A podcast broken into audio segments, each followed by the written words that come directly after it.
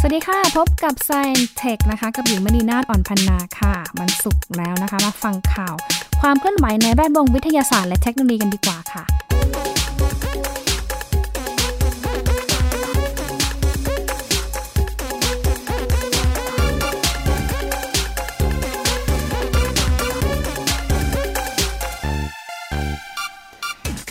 เดินทางมาถึงบรรสุด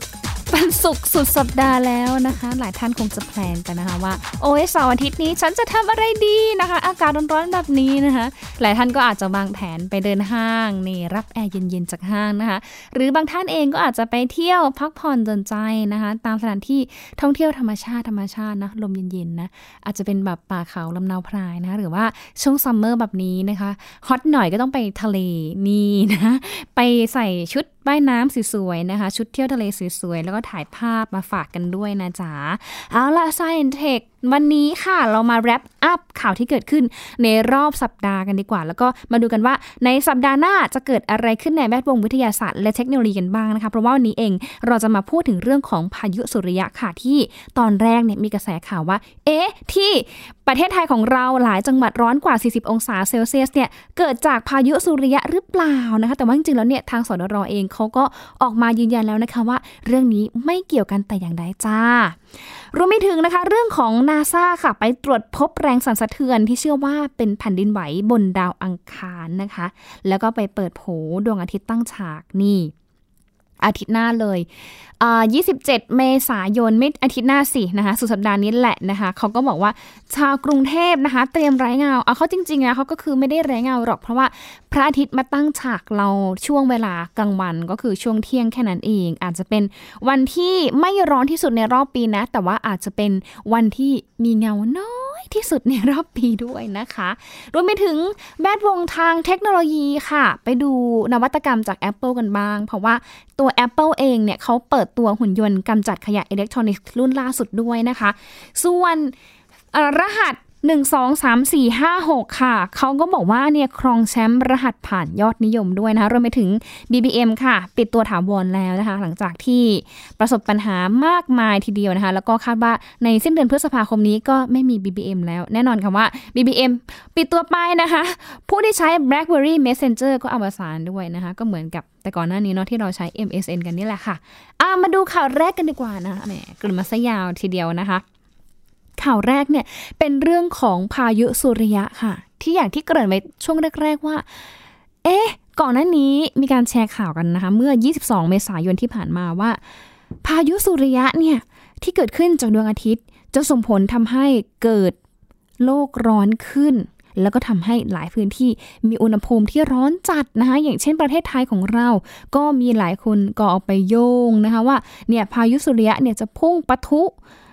ใน 48 ชั่วโมงนะคะของวันที่ 22 เมษายนที่ผ่านมา เป็นผลทำให้อุณหภูมิเนี่ยสูงขึ้นทั้งในไทยแล้วก็ทั่วโลก ซึ่งเรื่องนี้เองนะคะทางสถาบัน วิจัยดาราศาสตร์เขาก็บอกว่าไม่เป็นความจริงแต่อย่างใดจ้า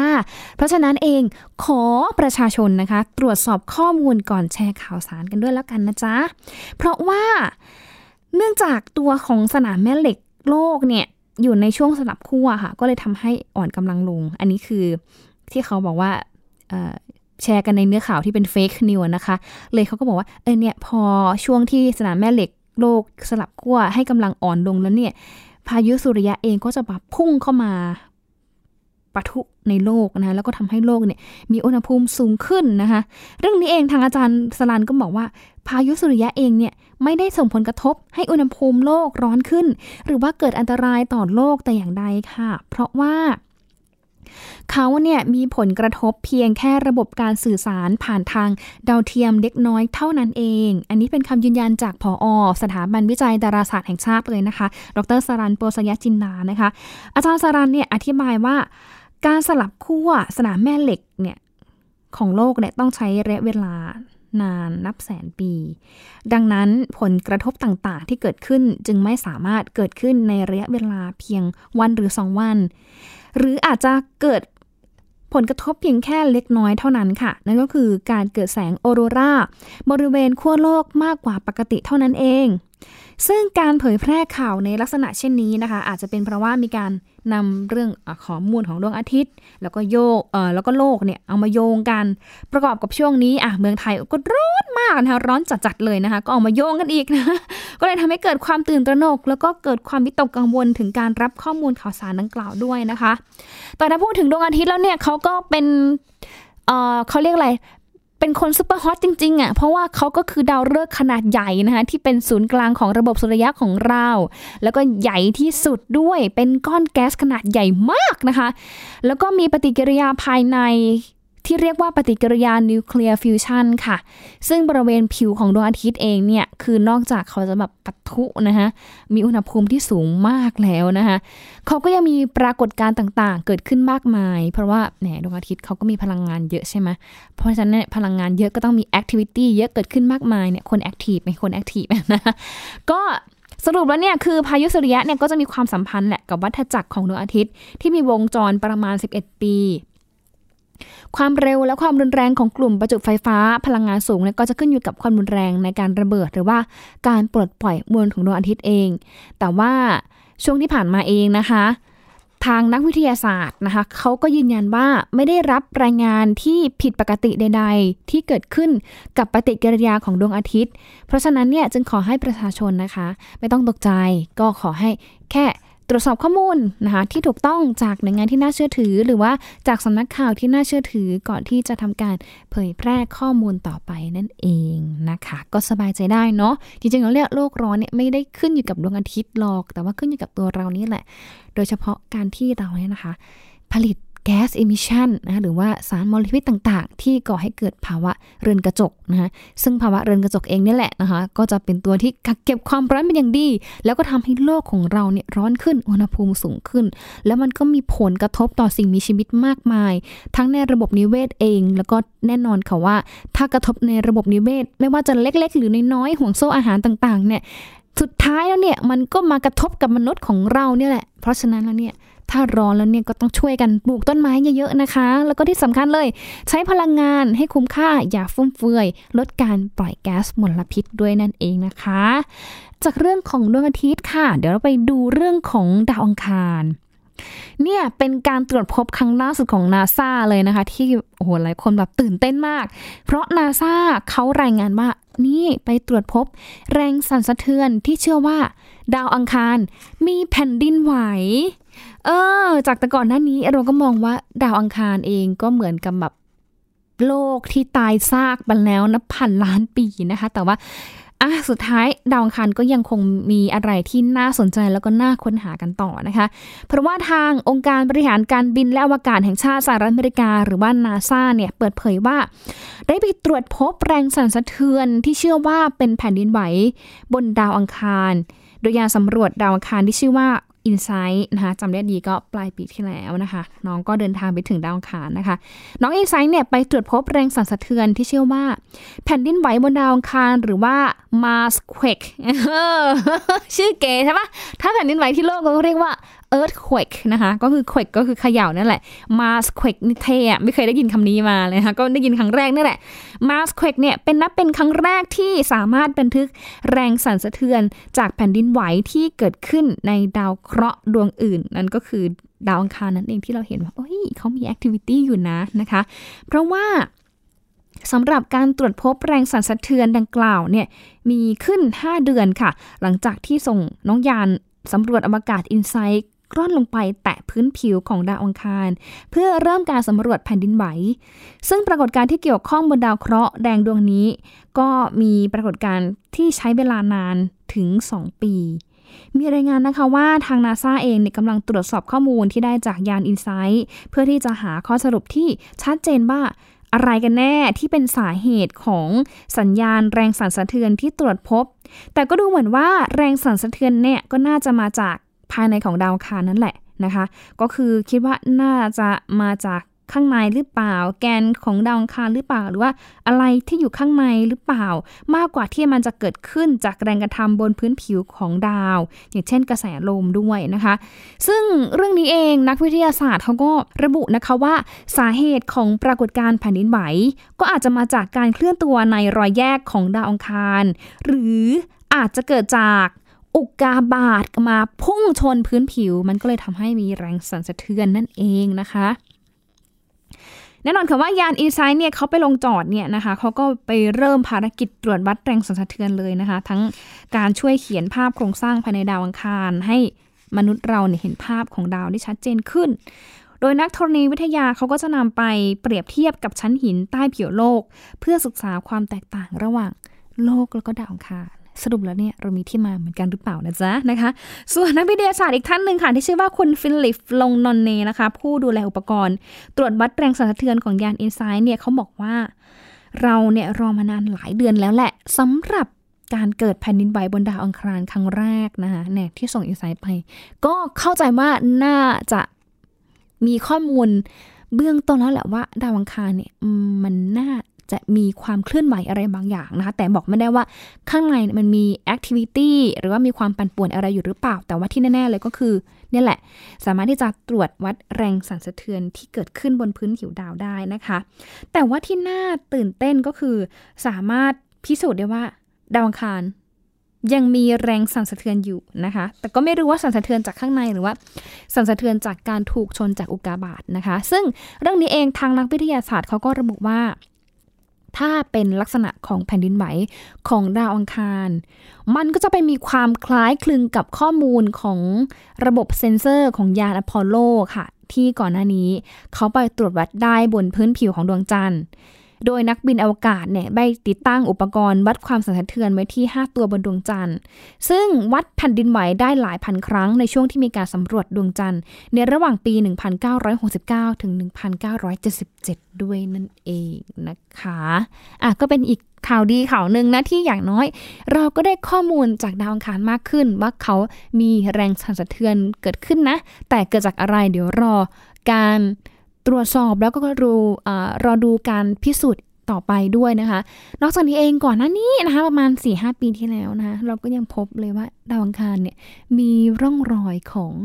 การไหลของของเหลวนะคะ เป็นทาน น้ำแข็งไปนะคะ น้ำแข็งที่เป็นแมกนีเซียมนะคะ ก็ก็ดูกันต่อไปค่ะว่าจริงๆแล้วเนี่ย ดาวอังคารแล้วเนี่ยเขามีความเคลื่อนไหวหรือว่ามีปฏิกิริยาอะไรเกิดขึ้นหรือเปล่า แต่ที่แน่ๆก็คืออะดีใจนะ อย่างน้อยเราก็ได้ข้อมูลเพิ่มมาอีกนะคะอะจากเรื่องของดาวอังคารมายังโลกของเราดีกว่าค่ะ แต่ว่าโลกเราเนี่ยนะคะ ก็ ยังเกี่ยวข้องกับดวงอาทิตย์ค่ะ เพราะว่าวันที่ 27 เมษายนนี้นะคะ เขาบอกว่าเป็นวันที่ดวงอาทิตย์ตั้งฉากกับพื้นโลกนะคะ โดยเฉพาะในกรุงเทพมหานคร คือ 27 เมษายนช่วงประมาณ 12 นาฬิกา 16 นาทีนะคะ ทางสถาบันวิจัยดาราศาสตร์แห่งชาติหรือว่าสดรเนี่ยเขาบอกว่า ถ้าหากเรายืนกลางแดดในช่วงเวลาดังกล่าว เงาของร่างกายเราจะตกอยู่ใต้เท้าพอดีนะคะก็ย้ำอีกทีหนึ่งว่าวันนะวันนั้นอะอาจจะไม่ใช่วันที่ร้อนที่สุดนะ เพราะว่าวันที่ร้อนที่สุดเนี่ยก็ขึ้นอยู่กับหลายปัจจัย วันนั้นอาจจะโชคดีหน่อยนะ อาจจะมีแบบว่า เมฆมาเยอะก็ได้ อาจจะไม่ได้ร้อนที่สุด แต่ว่าเงาอาจจะแบบน้อยที่สุดนั่นเองนะคะ ก็เป็นความมหัศจรรย์เนาะที่เกิดขึ้นตามปรากฏการณ์ทางธรรมชาตินะคะ เพราะว่าคุณสุภเริศคฤหานนท์หัวหน้างงานบริการวิชาการทางดาราศาสตร์ หรือว่าสดรเนี่ยบอกเผยว่าดวงอาทิตย์เองจะโคจรมาอยู่ตำแหน่งตั้งฉากกับกรุงเทพมหานครในวันที่ 27 เมษายน เวลาประมาณ 12นาฬิกา16 นาทีค่ะ ปรากฏการณ์นี้เกิดขึ้นในช่วงเดือนเมษายนถึงพฤษภาคมของทุกปี ในปีีนี้ดวงอาทิตย์ก็จะโคจรมาอยู่ในตำแหน่งตั้งฉากกับประเทศไทย เริ่มจากใต้สุดของประเทศณอำเภอเบตงจังหวัดยะลา เมื่อวันที่ 5 เมษายนที่ผ่านมาค่ะ เวลาประมาณ 12นาฬิกา18 นาที จากนั้นดวงอาทิตย์ก็จะขยับเข้ามาตั้งฉากในพื้นที่ เหนือขึ้นไปเรื่อยๆๆๆนะคะ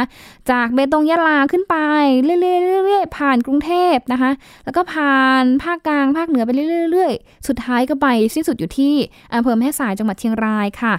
นางก็จะไปตั้งฉากณวันที่ 23 พฤษภาคม เวลา 12นาฬิกา17 นาทีด้วยนะคะ ซึ่งตำแหน่งตั้งฉากของ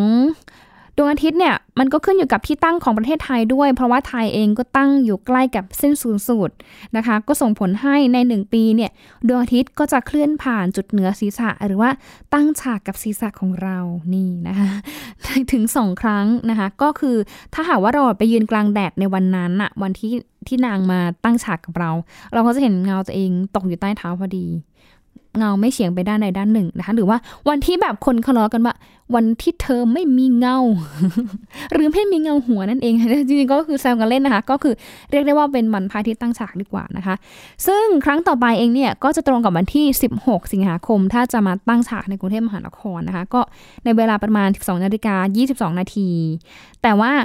เอาพ้องจริงนะเดือนสิงหาคมเนี่ยคือเป็นช่วงหน้าฝนแล้วไงเอออาจจะแบบสังเกตได้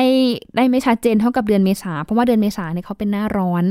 เออเพราะเวลาที่เราดูพระอาทิตย์ตั้งฉากเนี่ยจะชัดเจนมากนะคะเรื่องของความร้อนในเมษาเนี่ยเขามาที่หนึ่งอยู่แล้วนะคะจะชัดเจนแต่ว่าถ้าเดือนสิงหาคม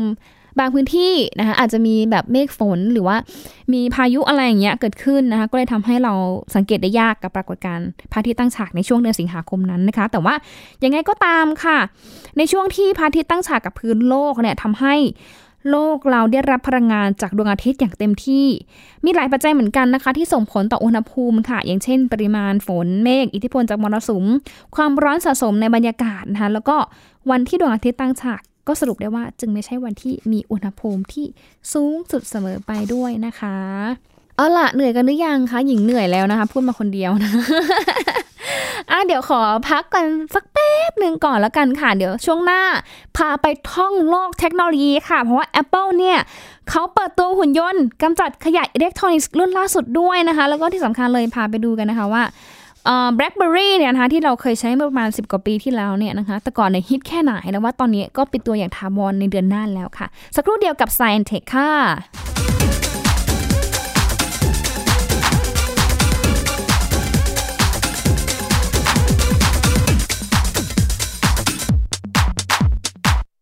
ไทย PBS Application on Mobile ให้คุณเชื่อมโยงถึงเราในทุกที่ทุกเวลา ได้สัมผัสติดตามเราทั้งข่าว รายการ รับชมรายการโทรทัศน์ และฟังรายการวิทยุที่คุณชื่นชอบ สดแบบออนไลน์สตรีมมิ่ง ชมรายการย้อนหลัง ข้อมูลกิจกรรมไทย PBS ร่วมเป็นนักข่าวพลเมือง รายงานข่าวกับเรา และอีกหลากหลายฟังก์ชัน ให้คุณดาวน์โหลดได้ฟรี ทุกระบบปฏิบัติการ ติดตามข้อมูลเพิ่มเติมได้ที่ www.thaipbs.or.th/digitalmedia เพียงแค่มีสมาร์ทโฟน ก็ฟังได้ ย PBS Digital Radio สถานีวิทยุดิจิทัลจากไทย PBS เพิ่มช่องทางง่ายๆ ให้คุณได้ฟังรายการดีๆ ทั้งสดและย้อนหลัง ผ่านแอปพลิเคชันไทย PBS Radio หรือ mobile web Thai PBS Radio.com Thai PBS Digital Radio Infotainment for all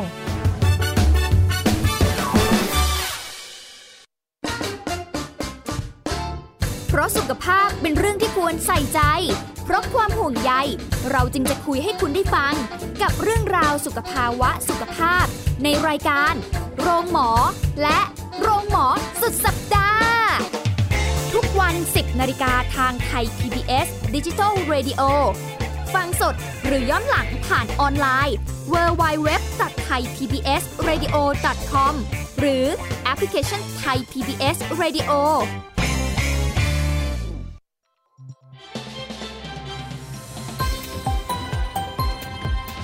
คุณกำลังรับฟังไทย PBS ดิจิทัล Radio วิทยุข่าวสารสาระ เพื่อสาธารณะและสังคม